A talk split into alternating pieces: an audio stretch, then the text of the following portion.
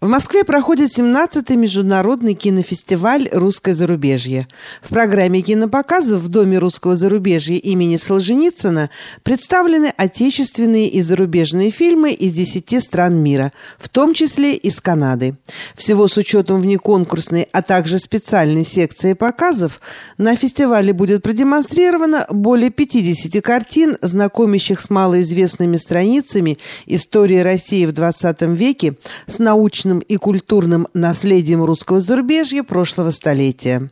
О программе форума, о деятельности киностудии «Русский путь» корреспондент радио «Мегаполис Торонто» Марина Береговская попросила рассказать президента кинофестиваля «Русское зарубежье» Сергея Зайцева.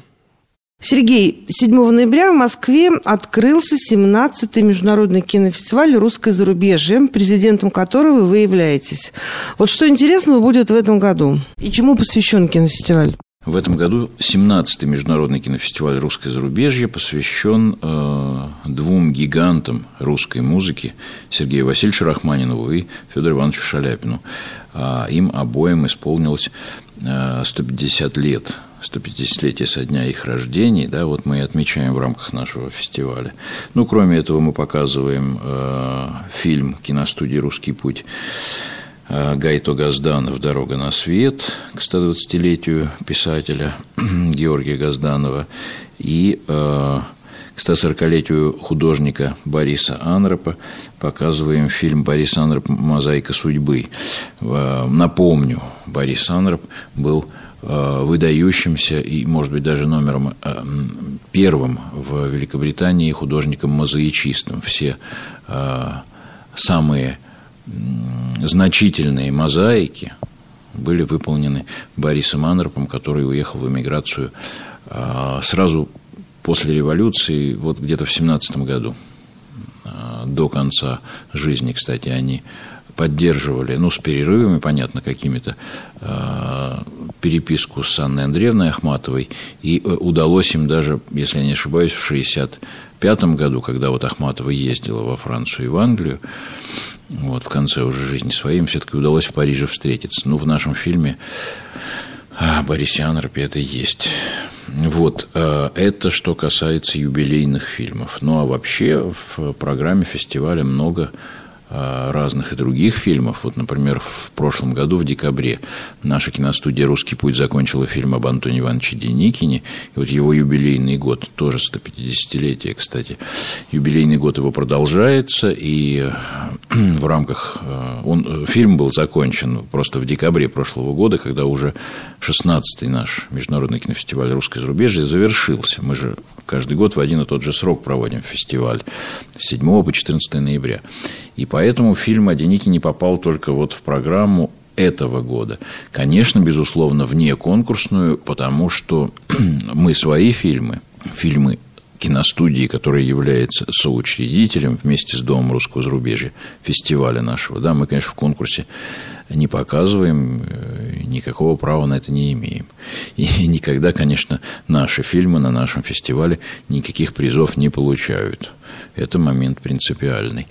Вот, так что в программе будет интересная картина о Деникине, а, который так называется «Деникин». Это большой 100-минутный биографический фильм а, об Антоне Ивановиче. Документальный фильм, да, режиссер Алексей Бурыкин. А, я думаю, что еще достаточно долго не появится таких картин о Деникине, больших таких э, всеобъемлющих, да, хотя, конечно, объять в фильме биографию человека невозможно полностью, но тем не менее есть интересные документы, э, факты, э, так сказать, ранее не обнародованные. Ну, это, это большая серьезная работа. Вот 100-минутный фильм «Деникин». И большая серьезная работа, премьера будет в рамках нашего фестиваля, которая пройдет 9 числа. Премьера фильма «Бунин», режиссера Андрея Судиловского, которая была тоже сделана на а, на нашей киностудии. Надо сказать, что за фильм об Иване Алексеевиче Бунине мы не брались э, принципиально много лет, э, так же, как мы не делали наша киностудия, во всяком случае, не делала фильмов там о таких столпах русской эмиграции, как Сикорский, Шаляпинов и Рахманинов те же, да, просто потому что об этих людях было достаточно много сказано. О Бунине тоже было достаточно много сказано. Но все-таки к 150-летию Бунина, которое было два года назад уже, там, мы, попытались, э, значит, все-таки сделать в эту сторону движение, но не получили финансирование от Министерства культуры сразу с первого захода. А со второго захода получили, и вот, так сказать, картина в этом году, вот совсем недавно, она была закончена. Тоже большой биографический фильм, как и о Деникине, об Иване Алексеевиче Бунине, с большим количеством разных материалов, э, хроники, э, вновь снятых, значит, кадров э, во всех бунинских местах. Вот. Очень, кстати, помог нам архив в Лице, Великобритании, который совершенно спокойно, даже в тех условиях, которые вот сейчас есть в мире.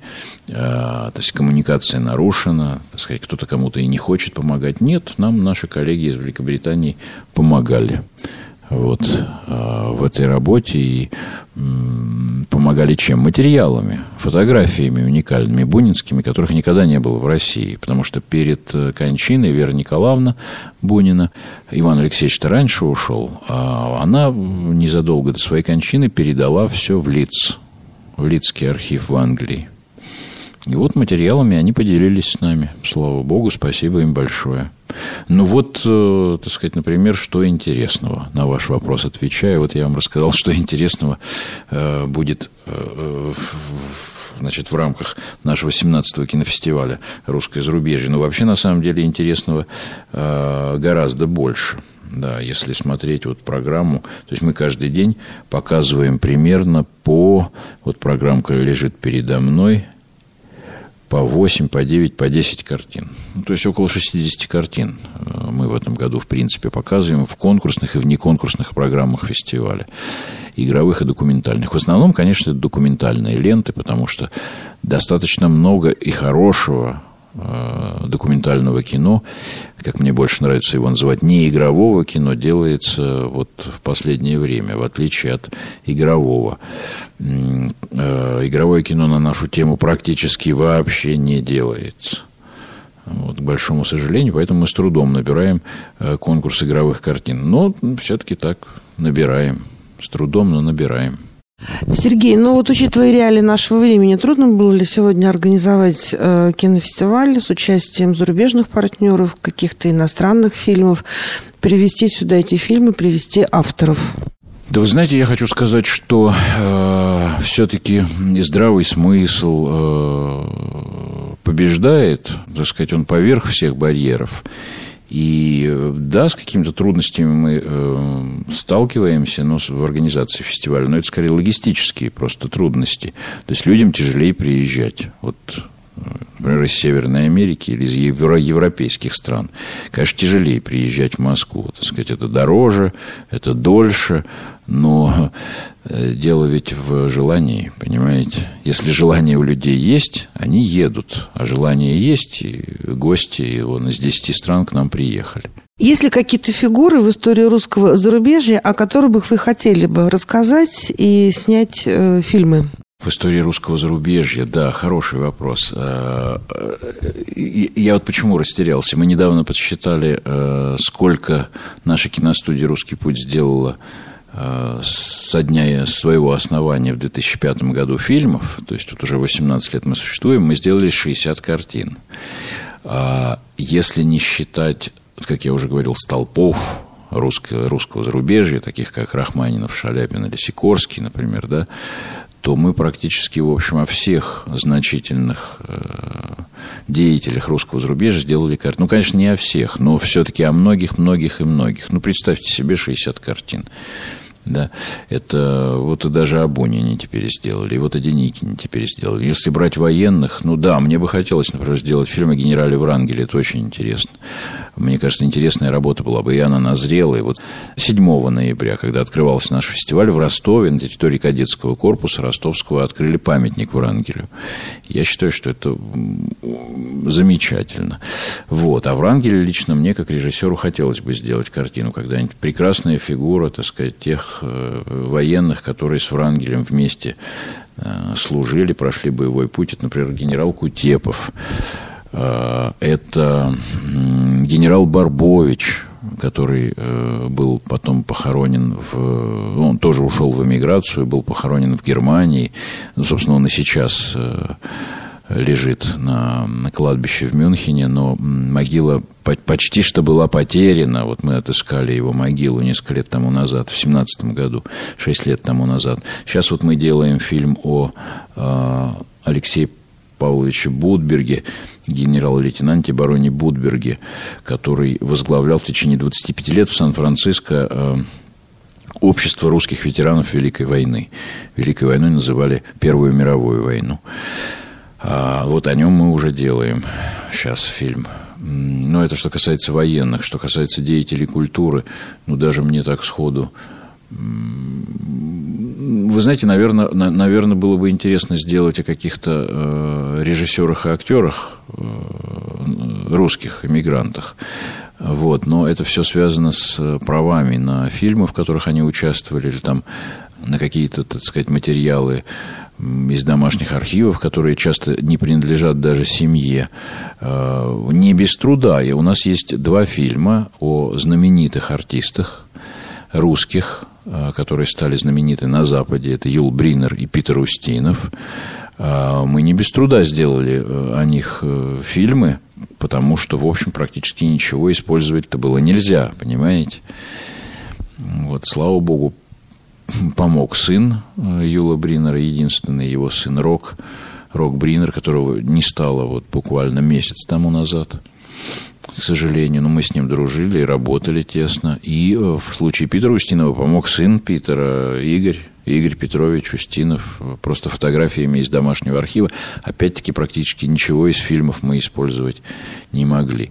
Э, то есть, это связано с, со сложностями большими. Или, например, мы делали фильм о хоре донских казаков Сергея Жарова который был чрезвычайно популярен, э, этот коллектив. Это, это самый популярный, наверное, русскоязычный хор планеты был. Только в Германии они выпустили 5 миллионов пластинок. Ну, а сам Сергей Алексеевич Жаров потом жил в Штатах и умер там в Америке. Там его архив оставался.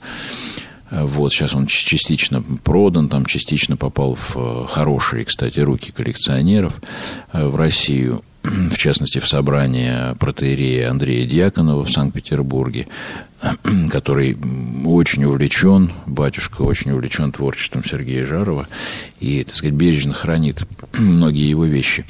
А, ну, что я хотел сказать. Когда мы делали фильм о Сергее Алексеевиче Жарове, о хоре Жарова, а, значит, мы с теми же проблемами столкнулись. Например, э, хроники много выступлений. Использовать их невозможно. Мы использовали только лишь ту хронику, которая хранится у нас в России в Госфильмофонде. Вот. Э, у нас немного этой хроники. Ну и фотографии, и, э, так сказать, личный архив э, солиста хора Жарова Ивана Хлипки, который, насколько я знаю, мы делали фильм все-таки 10 лет тому назад, он и до сих пор как-то тянет этот хор уже, он в другом виде, в другом составе, но Иван Хлипка Э, как-то его до сих пор, вот, так сказать, огонек этот поддерживает. Вот коллектив до сих пор существует. Ну вот э, сходу вам не скажу, о ком бы еще мы хотели. Мы, например, снимали фильм, вот просто интересно, о Константине Коровине, художнике, которого все хорошо знают как художника, но очень мало кто знает его как прекрасного литератора. И вот мы сняли фильм о Коровине не как о художнике, а как о литераторе. Вот такой интересный поворот. Ну вот, наверное, так, Марин. Спасибо, Сергей, за это интервью. Я желаю успехов вашему 17-му международному кинофестивалю «Русское зарубежье».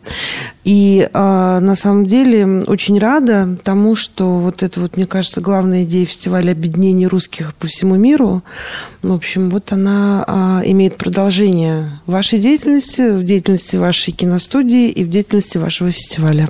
Марин, спасибо большое, что рассказываете э, о наших делах русским в Торонто.